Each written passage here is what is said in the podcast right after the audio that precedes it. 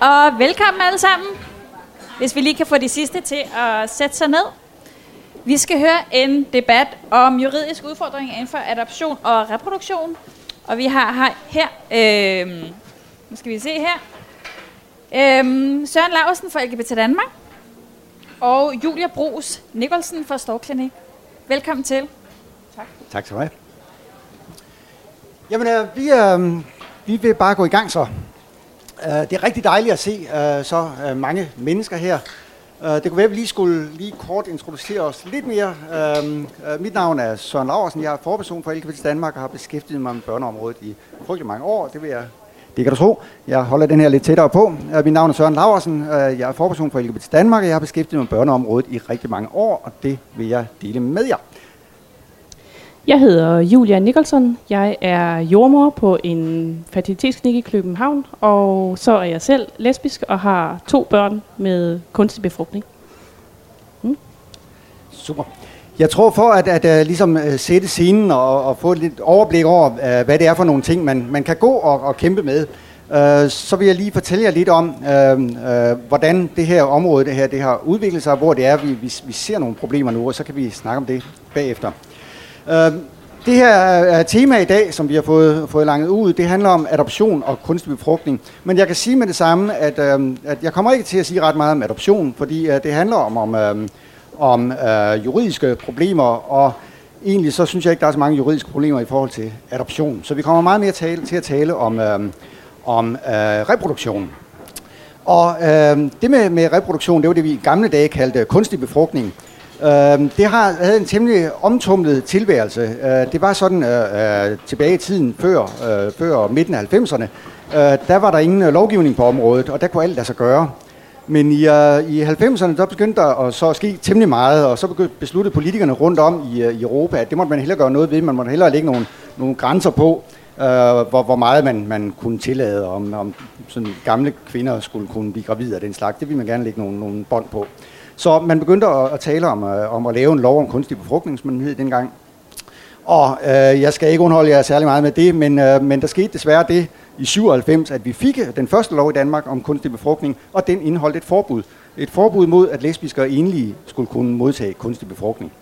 Og det var jo egentlig lidt mærkeligt for os i, i midten af 90'erne at opleve, hold da op, øh, kan et folketing virkelig beslutte nu, at øh, øh her i, i, så, så på det her tidspunkt, at øh, man skal fratage sådan en rettighed, så grundlæggende rettighed, som, som man kunne få lov til at blive gravid. Men uh, det var altså tilfældet i øh, uh, 1997, og det kæmpede vi så med i frygtelig mange år. Jeg havde en af mine medkompetenter siden hernede i publikum, kan jeg se, uh, Anja.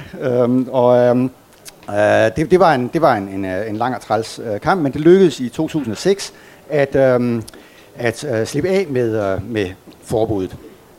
Og øh, det betød så, at nu var det igen muligt øh, for, øhm, øh, for øh, lesbiske og enlige, eller øh, kvindepar og, og enlige, at øh, modtage øh, kunstig befrugtning. Og øh, det, det har det så været siden, og øh, i den her proces her, der opstod øh, også Storklinik, fordi det var sådan en lov, der kom i, øh, i øh, 1997. Den, øh, den vedrørte kun læger, og så var der en kvinde, der hed Nina Stork, øh, som var jordmor, og øh, så kunne vi jo ligesom øh, konstatere, at jordmøder, de var ligesom ikke omfattet af den her lov, så hun kunne jo godt øh, inseminere. Alle andre end læger kunne få lov til at inseminere. Øh, og øh, det endte med, at, at øh, Nina Stork startede sin øh, klinik, som altså så var den eneste, der, der på det tidspunkt kunne øh, inseminere lesbiske og enlige. Øh, og den findes jo altså så endnu med, med, med, med stor succes. Se, øh, et er så, at, øh, at man øh, får nogle børn ved hjælp af assisteret reproduktion, som vi kalder det i dag, kunstig befrugtning. Øhm, et andet er så, hvad sker der, når barnet først er født? Øh, hvordan sikrer man øh, de juridiske rettigheder for barnet? Øh, og der skete der det, at i 99, altså midt under forbudstiden, øh, der, der blev Danmark faktisk det første land, hvor et barn kunne få to juridiske forældre af samme køn. Og det skete så ved, at, øh, at man kunne øh, gennemføre stedbarnsadoption, så man kunne altså adoptere sin partners barn inden for et, øh, et registreret partnerskab. Og det var vi selvfølgelig rigtig, rigtig glade for øh, dengang. Øh, men hurtigt viste det sig, at der var nogle, nogle problemer i det, og frem for alt så synes vi, at det var lidt mærkeligt, at vi skulle adoptere vores egne børn, når nu alle andre folk, de får, øh, de får deres øh, børne, øh, forældre-børn-relationer gennem børneloven. Så vi ville gerne ind under børneloven. Og det lykkedes så i 2013, øh, hvor vores familier kom ind under, øh, under børneloven. Det vil sige, at nu skal vi ikke længere øh, adoptere vores børn. Øhm, så det var også et kæmpe fremskridt, og den børnelov, vi har, der, den, den er ret avanceret faktisk. Øh, meget mere avanceret end nogen andre steder i verden. Øh, fordi man faktisk selv kan, øh, kan bestemme, hvem der skal være forældre. Der kan stadigvæk kun være to, men, men, øh, men øh, man kan bestemme, hvis det er et, øh, et kvindepar og en mand, der får et barn sammen, så kan vi bestemme, om det skal være ja, hende, der føder barnet, vil altid være juridisk forældre, men så kan de bestemme, om det skal være hendes kvindelige partner eller manden, der skal være medmor henholdsvis far. Øh, og, øh, og det er juridisk bundet på forhånd, allerede før man, man befrugter. Så øhm, øh, hvis man nu forsøger at løbe sin vej, man bliver uenig under graviditeten, og så når man forsøger at løbe sin vej, så er det ligesom alle andre, at så kan man øh, blive idømt øh, forældreskabet. Man kan ikke slippe ud af det, og det er rigtig, rigtig godt. Sådan skal det være. Så en meget, meget øh, avanceret børnelov i forhold til alle andre steder. Betyder det så, at alt muligt er fryd og gammel nu? Nej, det gør det ikke. Der er faktisk stadigvæk nogle, øh, nogle øh, udfordringer. Et er, at øh, det her, når man gerne vil stifte familien, øh, og en måde at stifte familie på, det er jo ved adoption. Jeg tænker jeg på fremmedbarnsadoption. Øh, er der nogle juridiske problemer forbundet med det? Nej, det mener jeg egentlig ikke, der er. Øh, men øh, er, der, er der sådan reelle problemer forbundet med det? Ej, det må man sige. Øh, fordi det, det meste adoption i, øh, i Danmark, det er jo øh, international adoption. Øh, og det er sådan, at, øh, at der er stort set ingen lande i verden, som vil tillade, at deres børn bliver adopteret af par af samme køn. Øhm, uh, meget bekendt er der faktisk kun et eksempel uh, i Danmark, uh, hvor der er et barn fra Sydafrika, der er adopteret af et par af samme køn. Uh, men uh, uh, det er altså en, en, en ret vanskelig vej at gå, kan man sige, uh, adoptionsvejen. Uh, så øh, det, den måde, de fleste regnbuefamilier i Danmark opstår på, det er via øh, assisteret reproduktion. Øh, eller kunne man sige via hjemmeinsemination, fordi øh, det der med at lave et barn, det er ikke så forfærdeligt svært. De fleste kan faktisk finde ud af det. Øh, så øh, medmindre der er et eller andet medicinsk galt, så, øh, så, øh, så er det ikke så svært, og man kunne lige så godt øh, øh foretage det på, på egen hånd under øh, private forhold. Øh, men øh, der er så det ved det, at, øh, at hvis man gør det, så kan man ikke længere øh, bruge den her fine børnelov, som jeg snakkede om før. Fordi børneloven, den forudsætter, at befrugtningen finder sted øh, i en klinisk sammenhæng. Og det synes vi jo egentlig er lidt ærgerligt. Dengang man lavede loven, så, så sagde man, åh, men det er jo vigtigt, fordi det her med børneloven, det er frygtelig besværligt. Det er det også. Det, det, det, det er meget indviklet. Øh, så det er vigtigt, at, at øh, de her forældre får noget rådgivning om det. Øh, og det kan vi da kun være enige i. Men vi, og så sagde man, at den rådgivning, den kunne man så få på, på klinikken. Og det kan man jo også, men man kunne måske også forestille sig, at man kunne få den andre steder, måske i statsamtet eller andre steder. Uh, og, øh, men det har man altså ikke tilladt. Så derfor, øh, hvis man vil gøre brug af, af børnelovens regler, øh, så skal man på en klinik. Øh, hvis man gør det privat, så øh, skal man bruge stedbarnsadoption, hvis man ønsker at etablere øh, det juridiske slægtskab. Så havde vi et problem, og det er der sådan set stadigvæk i dag, øh, nemlig øh, det, vi kalder dobbeltdonation.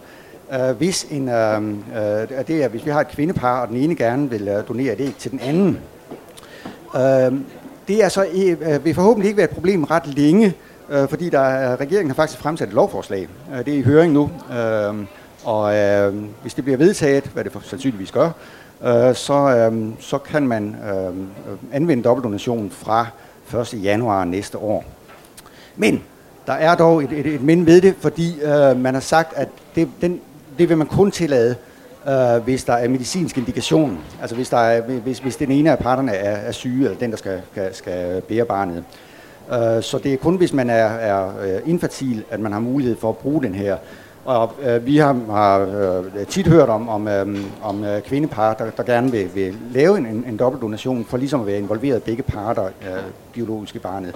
Det bliver der altså ikke åbnet mulighed for med, med det lovforslag, der ligger nu. Øh, så, øh, så det er stadigvæk udstående. Jeg kan ikke vurdere, om, øh, om deres begrundelse er god nok. De siger, uha, der, der, det, det der med at, at, at donere æg, øh, det, det, er, det er ikke helt uproblematisk, og der, der er noget med svangerskabsforgiftning, og jeg ved ikke hvad. Nogle ting, jeg ikke ved noget om. Øhm, men, øh, men i hvert fald, så, så bliver det ikke løst. Men, men problemet, hvor... Ja, undskyld.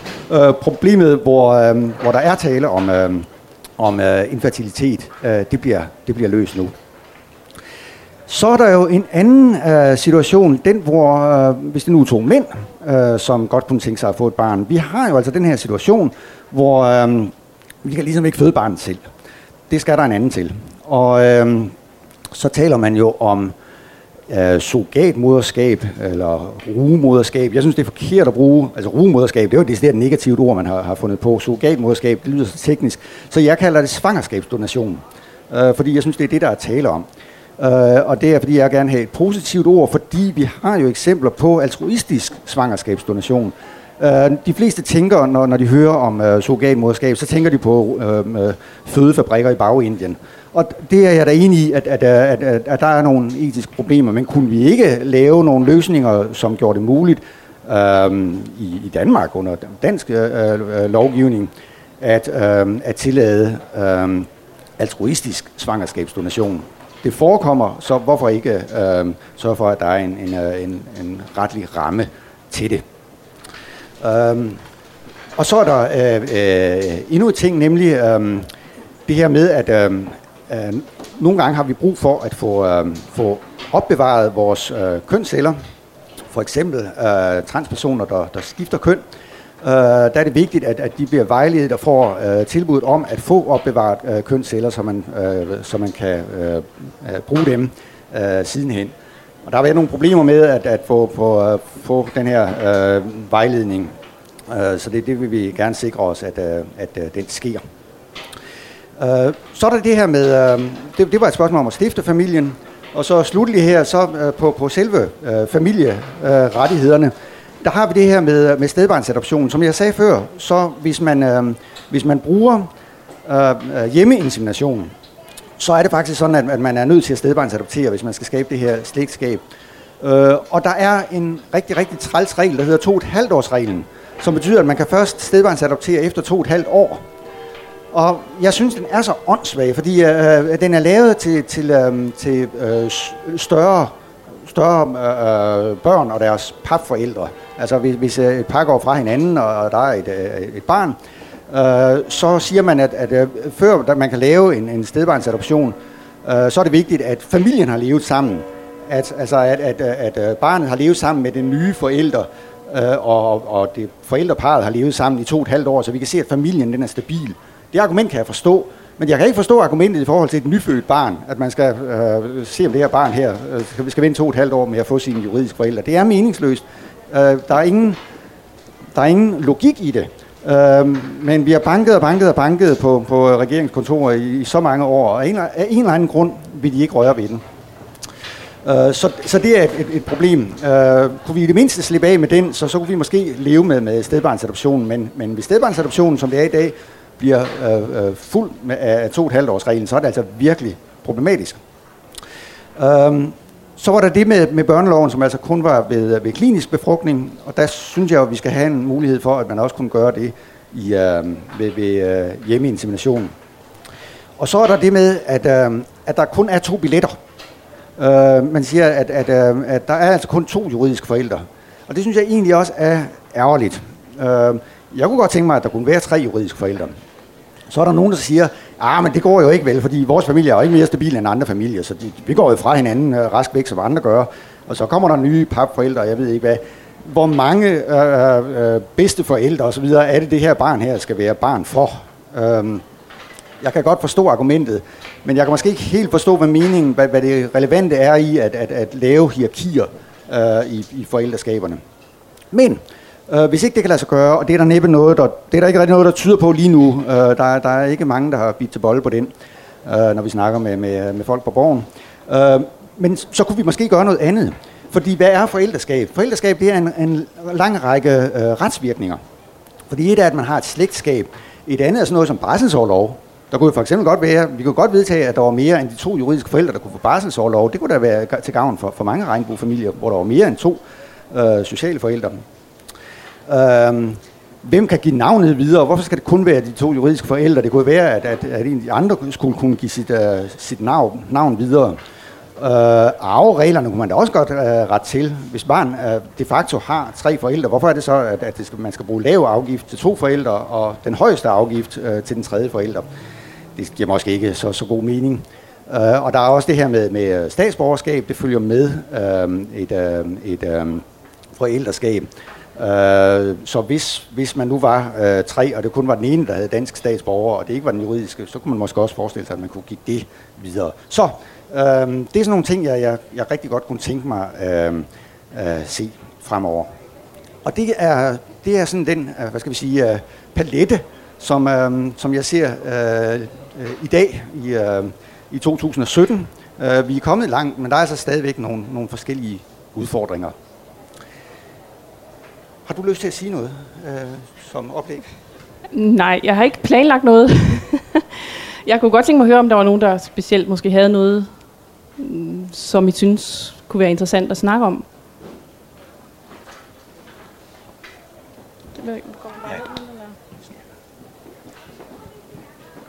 Hej, øh, det handler ikke lige specifikt om din situation, men mere om når transpersoner øh, skal have et barn med nogen, og de så bliver altså sådan en kvinde, der skal føde barnet for dem, og så bliver de sådan sat på forældreskab som medmor, hvilket jo er ret problematisk, når de er fader, og gerne vil stå som fader på sådan certifikatet. Det er jeg rigtig, rigtig enig i. Og jeg har lavet en meget, meget lang, lang udredning til ministeriet om, at de tager fejl. Og de tager fejl. De læser loven forkert. Fordi de skal ikke, de, de skal have det rigtige køn. Det er simpelthen forkert, den fortolkning, der er. Men det er rigtigt, at der er øh, en, en sag, øh, og den er faldt øh, forkert ud. Og det irriterer mig grænseløst. Fordi Øh, øh, I virkeligheden så, så skal man ikke ændre noget. Man skal ændre fortolkningen. Så hvis man nu går ind og siger, hvad, hvad er det, vi skal rette for at, at, at gøre det her rigtigt, så vil jeg sige, der er ikke noget, der skal rettes, fordi loven er rigtig, som den er, men I læser den bare forkert. Øh, jeg har brugt mange, mange, mange, mange timer på det, men øh, det er ikke lykkedes endnu. Men øh, det kan jeg godt love dig, det slutter ikke her.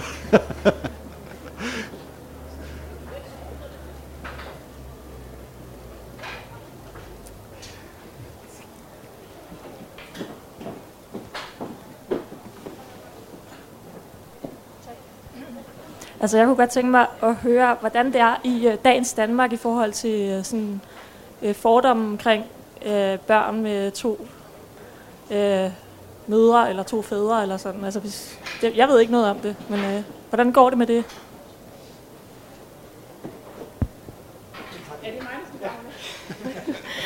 øh, det ved jeg ikke, om jeg kan svare på. Øhm, altså, tænker du på mod forældrene, eller børnene i skolerne, eller hvordan er det i dagens Danmark? Altså, tænk på mig personligt måske? Eller, okay, som, menneske, som mor til to donebørn. Okay, jamen, skulle lige vide, hvem det var, der skulle svare. Jamen, øh, jeg har to drenge, som går i børnehave og vuggestue på Vesterbro, og øh, jeg er gift med en kvinde, og øh, for mig personligt har jeg aldrig nogensinde øh, oplevet diskrimination eller problemer i den forbindelse. Øh, min store dreng blev født før den nye lovgivning blev lavet, så øh, min kone har stedbarnsadopteret ham uden problemer. Vi var gift og sådan nogle ting, så det kunne lade sig gøre. Øhm, så jeg har ikke oplevet, at vi har haft færre muligheder end andre øh, på det punkt. Jeg øh, er oprindeligt fra Jylland og flyttet herover for 14 år siden, og jeg kunne måske i min egen fordom tænke, det havde været måske anderledes, hvis jeg var blevet boende. Det var en af grundene til, at jeg flyttede, at det var ikke så nemt at være homoseksuel i Randers, som det er i København. Og øh, det ved jeg ikke, om det er i dag. Øh, det kan godt være, at der er nogle lokale forskelle, måske. Var det et svar? Ja. Vi, vi prøvede, jeg var godt... Ah. Super, tak. Hej, jeg hedder Anja, og jeg har en på 19 og en på 21, som så er lavet der i 90'erne. Øhm, så de går jo ud nu som voksne mennesker og møder verden, og så spørger dem også en gang imellem, hvordan oplever I det? Øhm, og ham på 19 var ude at rejse med her til sommer. Han, jeg kan se, at han lægger gladeligt øh, opslag op på Instagram, og jeg er ude at rejse med en af mine mødre. Øhm, og, og der er, altså en gang imellem bliver de spurgt sådan, gud, hvor er det hyggeligt, eller hvor er det anderledes, eller sådan noget. Men de er meget åbne om det, og der er ikke noget, som sådan gør ondt på dem, eller de har ikke mødt noget rigtig ubehageligt. Privat i min egen sådan, bagland, der har jeg oplevet, at mine forældre virkelig har svært ved at acceptere det, og, og det er stadigvæk, det halter. Men, det, men, men sådan generelt, når man ser bredt, så, Så er de åbne om det, og de møder ikke noget stærke fordomme. Så, og, de, og de er jo en generation af børn, som er ret gamle i dag. Ikke?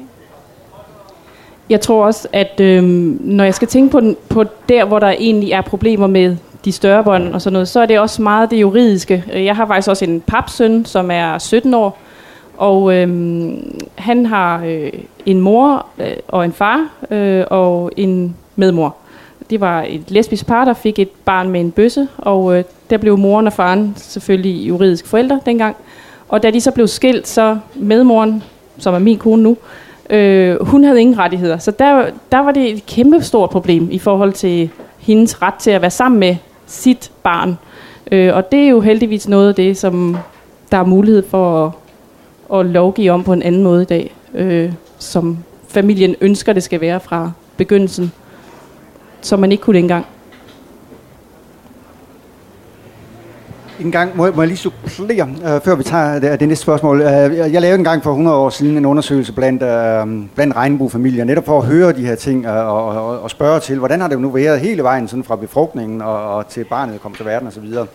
Øh, og der var en del, som, som siger, at ah, der var nogle ting sådan under, under øh, under tilblivelsen. Og folk var, var sådan lidt skeptiske, før barnet kom. Men da først barnet det kom, ikke sandt, så familien, som for eksempel ofte kunne være, være skeptisk, når de fleste, ikke altid, men de fleste, øh, der, der, der har det været sådan, at de problemer er faldet bort, når barnet først er der, fordi så er det en lille guldklump til det, som, som alle, alle elsker.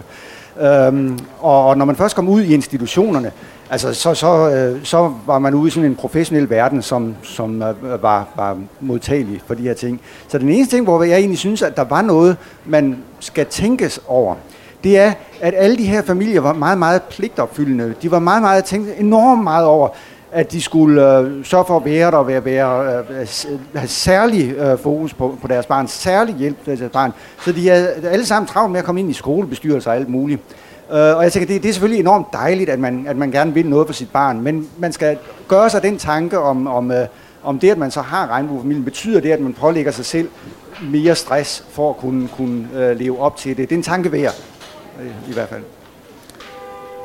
Det var simpelthen bare fordi, jeg øh, har ikke hørt om den klinik, du kommer fra. Jeg vil bare høre, om du lige kunne præsentere bare lige lidt mere om, hvad det er, I laver, og hvorfor det er, at jordmor på den måde kan hjælpe, og sådan noget. Hvis man, øh, det, det er fordi, jeg kender overhovedet ikke den klinik, du kommer fra. Det kan godt være, at jeg sidder her som den eneste, der ikke lige overhovedet ved, hvad det er. Men hvordan får man hjælp, og hvordan, får man, øh, hvordan bliver man mødt, når man kommer ind som øh, to lesbiske kvinder, som gerne vil have hjælp? Og hvad er det for nogle ting, øh, man kommer ind til der?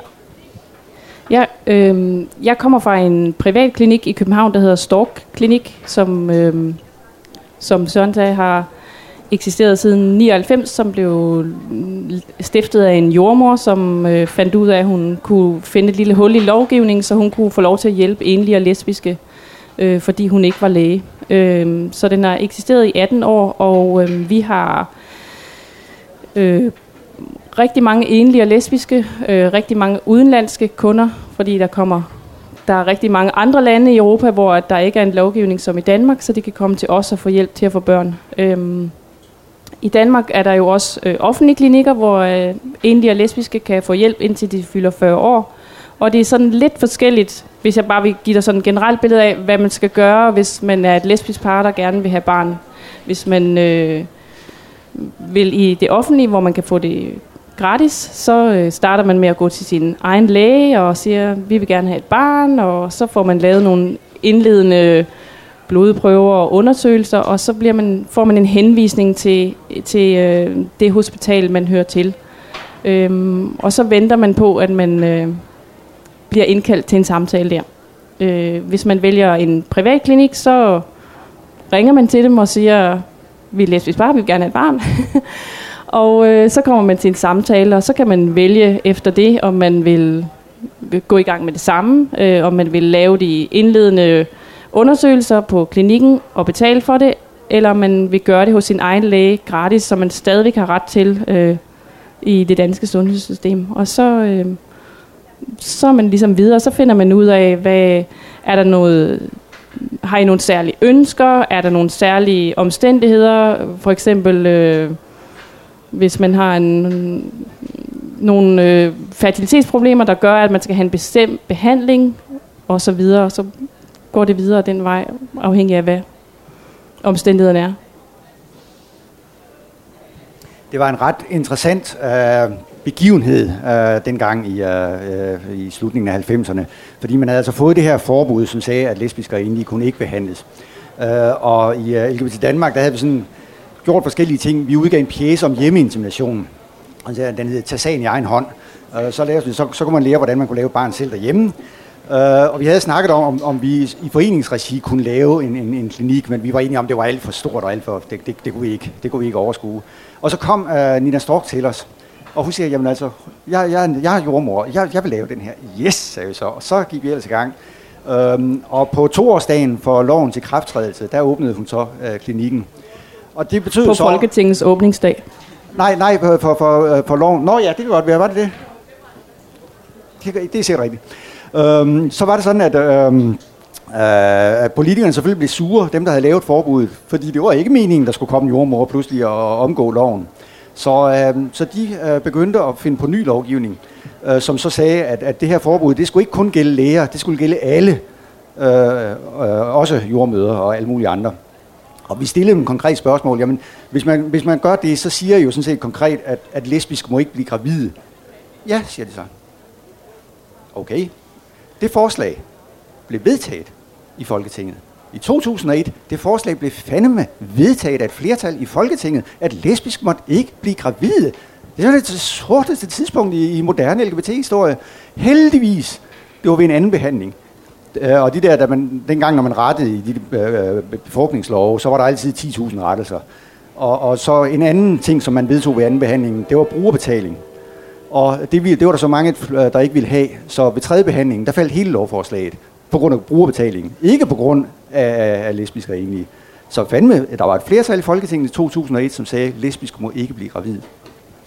Øh, så kom der et valg, og så ændrede Folketinget sig fuldstændig. Så det, det problem har vi så ikke længere.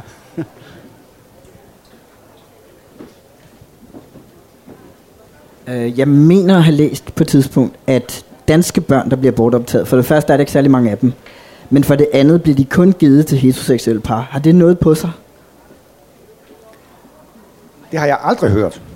Og øh, jeg, har, jeg har talt med, med departementet, altså i, i, øh, i øh, Socialministeriet, om netop om, om, om de her ting er, øh, øh, kører efter ens regler, og sikret, at, øh, at adoptionsnævnet Øh, øh, er, er, er enige. De, de er, alle er, er fuldstændig enige om, at, at der, der, der er ingen forskel. Når jeg har talt med, med øh, øh, de formidlende organisationer, har de også altid sagt, at der, de, de, laver ikke, de laver ikke forskel. Så det, det har jeg meget svært ved at tro, at, at det kan være tilfældet.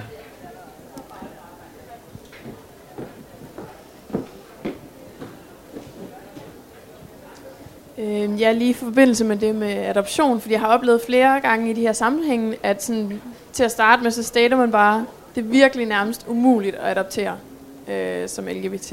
Øh, og jeg kunne bare, øh, jeg har hørt om dem, hvor vi, de har fået et barn fra Sydafrika. Øh, ved du noget om, hvordan de har gjort, og altså, hvorfor er det så svært? Se, øh, det, det har været svært, fordi, øh, øh, som jeg nævnte, så er der, er der en hel masse lande, der har taget stilling til, at de vil ikke lade deres børn adoptere af, af, af par samme køn. Et andet er så, så at, øh, at den slags øh, adoptioner, de bliver formidlet af nogle formidlende organisationer, og øh, det vil sige, at de går ud, organisationerne, og laver aftaler rundt om i de forskellige lande. Øh, og der er måske forskel på, hvor, hvor hvor stort et engagement man har lagt for dagen øh, i, på det her område. Øh, jeg ved, at øh, vi har snakket meget med Danadopt, øh, og de sagde en pæn ting, men jeg, der, der skete altså aldrig rigtig noget. Øh, så det var den anden, og nu har jeg lige glemt, hvad den hed, øh, som, øh, som endte med at, at, at formidle øh, et barn fra Sydafrika. Og der, der sagde man så, at, øh, at øh, de så det da som, som øh, at, at man, de kunne sagtens forestille sig, at, at man kunne at det kunne ske fra, fra andre lande også. Når det er sagt, så vil jeg sige, at hele, hele adoptionsinstitutionen er jo under forandring. Øh, og man overvejer meget i dag, om, om, om det er lige at, at flytte rundt, børn rundt i, i hele verden. Så vi har haft sådan lidt en, en, en, øh, en, en, en ligebehandlingsting. Altså, når, undskyld, ja, det kan du så, øh, at når, når, når, når den eksisterer, så, så, så skal den være ens for alle. Og vi har et omsorgsressource, som, som vi gerne vil, vil bringe i spil. Øhm, det er stadigvæk sådan, og, og det er rigtigt, som, som Nils siger, at det er meget få børn, øh, øh, der bliver adopteret fra Danmark, øh, fordi vi er blevet lidt for gode til at, at, at undgå dem.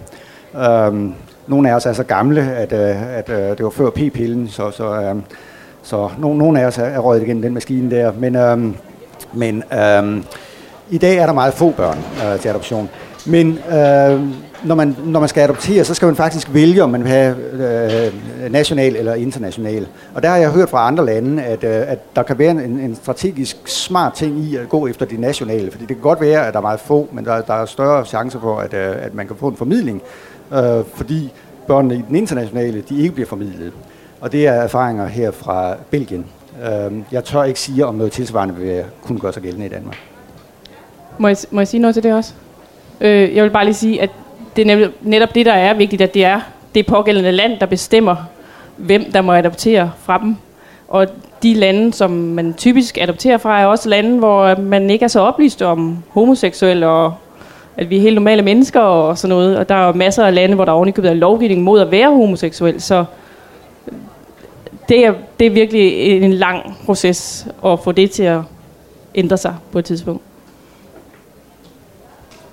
Ja, øh, jamen jeg vil gerne høre, du øh, indlæg med at sige, at du ikke vil tale om adoption, og jeg tænker også, det er derfor, jeg valgte ikke at svare på øh, spørgsmålene i eventet. Men øh, jeg synes, det bliver nævnt så meget, så jeg vil alligevel tillade mig at spørge, om I har overhovedet noget fokus på de rettighedsproblematikker, der bliver rejst for adopterede første familier, der mister deres børn til adoption. Eller er det noget, I ikke vil tale om? Det er ikke noget, vi har taget stilling til, at vi ikke vil tale om. Øh, okay. Uh, men det er en problemstilling, som vi ikke har beskæftiget os med. Altså vi har ligesom... Uh, vi, det, det, er, det er ikke noget, vi, vi har, har gjort særlig meget i. Også kvæg det, som, som, som jeg nævnte, at, at det er en ret perifer et ret perifert område, fordi der, der, der er meget, meget få øh, familier. Jeg kender til en familie overhovedet i alle de år, øh, den lov har eksisteret. Så det er et meget, meget perifert område, hvor der, der er hundredvis af, af, af regnbuefamilier med, med masser af juridiske problemer, som, som vi beskæftiger os med. Men, men adoptionsområdet, det er simpelthen øh, meget, meget perifert på vores område. Derfor er det simpelthen ikke noget, vi, vi, vi, vi har, har beskæftiget os øh, øh, nævneværdigt med. Så vi har konstateret, at, at øh, i forhold til, til øh, til LGBT-personer i Danmark, som, øh, som øh, søger øh, adoption, at, at, at de skal have samme vilkår som andre, der søger adoption. Vi har ikke gået ind og problematiseret øh, adoptionsinstitutionen som sådan. Okay, så I synes ikke, øh, det er relevant omkring øh, rettighedsspørgsmålet, altså ikke øh, adoptanternes, men øh, de adopterede og de familier, der mister deres børn? Eller hvorfor tager I ikke stilling? Eller jeg så også for et, jo, jeg så også for et par år siden, at det var LGBT's politiske første prioritering, netop at kunne adoptere.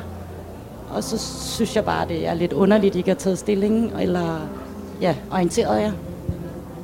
Ja, det kan du sige. Altså, jeg, jeg, jeg kan godt forstå spørgsmålet, og jeg kan sagtens, øh, øh, jeg kan sagtens øh, forstå, at der er øh, problematikker i forbindelse med øh, adoptionsinstitutionen. Men det er bare ikke et fokusområde for os. Øh, vi har, har, øh, vi, vi har sagt, at, at, at der, der, er, der er nogle omsorgsressourcer her, vi stiller i spil. Øh, og jeg anerkender fuldstændigt øh, også adoptionsorganisationers øh, arbejde med at problematisere adoptionsinstitutionen, men det er simpelthen så, så uh, perifert et område for os, at, at det, det, det, vi, vi har faktisk aldrig rigtig beskæftiget os med det, for det har stået som et, en af de ting, der skulle hakkes af på, på lovgivningslisten. At, at her var et sted, hvor, hvor i lovgivningen, der var LGBT-personer øh, øh, behandlet anderledes end, end andre, også, og, og det skulle rettes. Øh, men, men det er altså, som sagt, det, der, det er næsten ikke eksisterende. Der er lige to tilbage, der vil spørge om noget.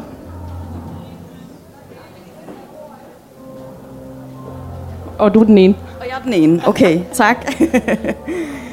Jamen netop i forhold til det der med vores rettigheder som adopterede, vi kommer fra en organisation, der hedder Adoptionspolitisk Forum, og vi arbejder for, øh, og vi advokerer for første familier og adopteredes rettigheder. Og øh, vi har netop ragt ud til LGBT Danmark tidligere, hvor, hvor I svarede tilbage, at I, I ikke ønskede at revolutionere adoptionsindustrien, som den så ud. Men når I, når I svarer på sådan, et, sådan en henvendelse, som vi kommer med, når vi ønsker at gå i dialog med jer og oplyse jer om det, så synes jeg bare, det er ærgerligt, du står og siger sådan noget her i dag. Øhm, ja, fordi så er det jo et klart fravalg, at de har valgt at ignorere vores rettigheder. Og jeg synes, det er en skam, når, I, I, øh, når vi, når I øh, arbejder for vores LGBT-rettigheder, at, øh, at der så skal trædes på nogle andres rettigheder.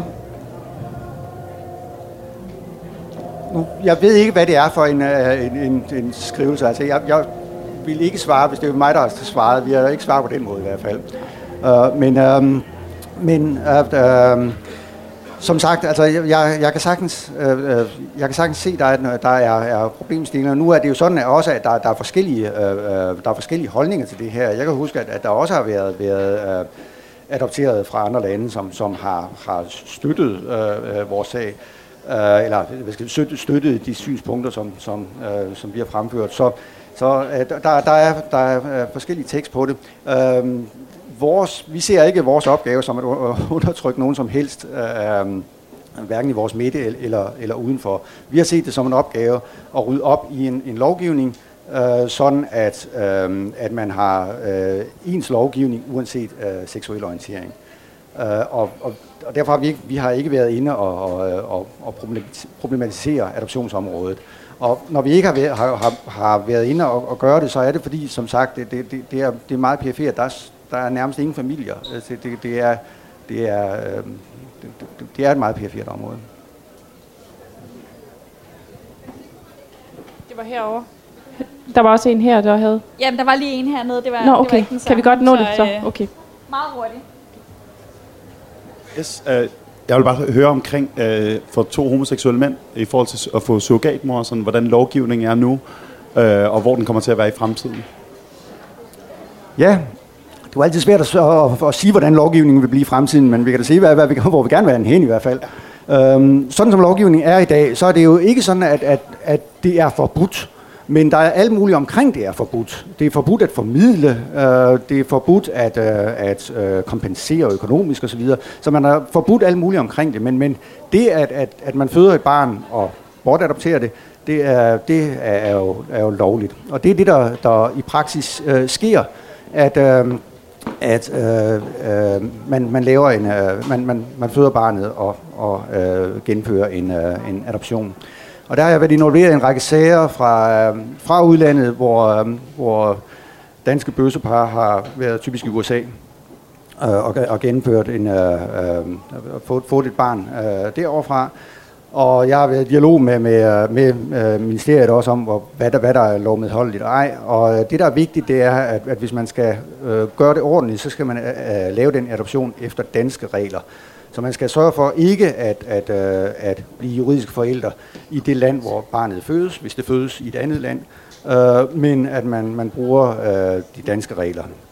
Det er så lidt problematisk i forhold til USA, fordi øh, man har ændret reglerne i USA sådan, at, øh, at den, der føder barnet derovre, ikke længere kommer til at, at, at, at, at blive øh, juridisk forældre i første omgang, så vedkommende kan ikke ligesom gen, øh, til, tillade, give, give tilsavn om, om, øh, om adoption. Så der, der, er et, øh, der er et problem, fordi man altså i USA har lavet reglerne om, så, så hvis man bruger øh, USA, øh, hvis man bruger det, hvis, hvis det er altruistisk øh, surrogat, eller hvad, altruistisk øh, svangerskabsdonation i Danmark, så, så er det jo bare efter danske regler.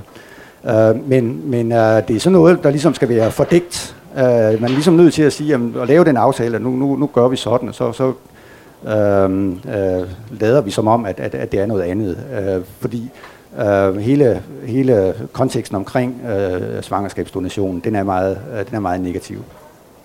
Men i princippet kan det, kan det altså øh, lade sig gøre. Der er nogle ting, man skal huske, hvis det er internationalt.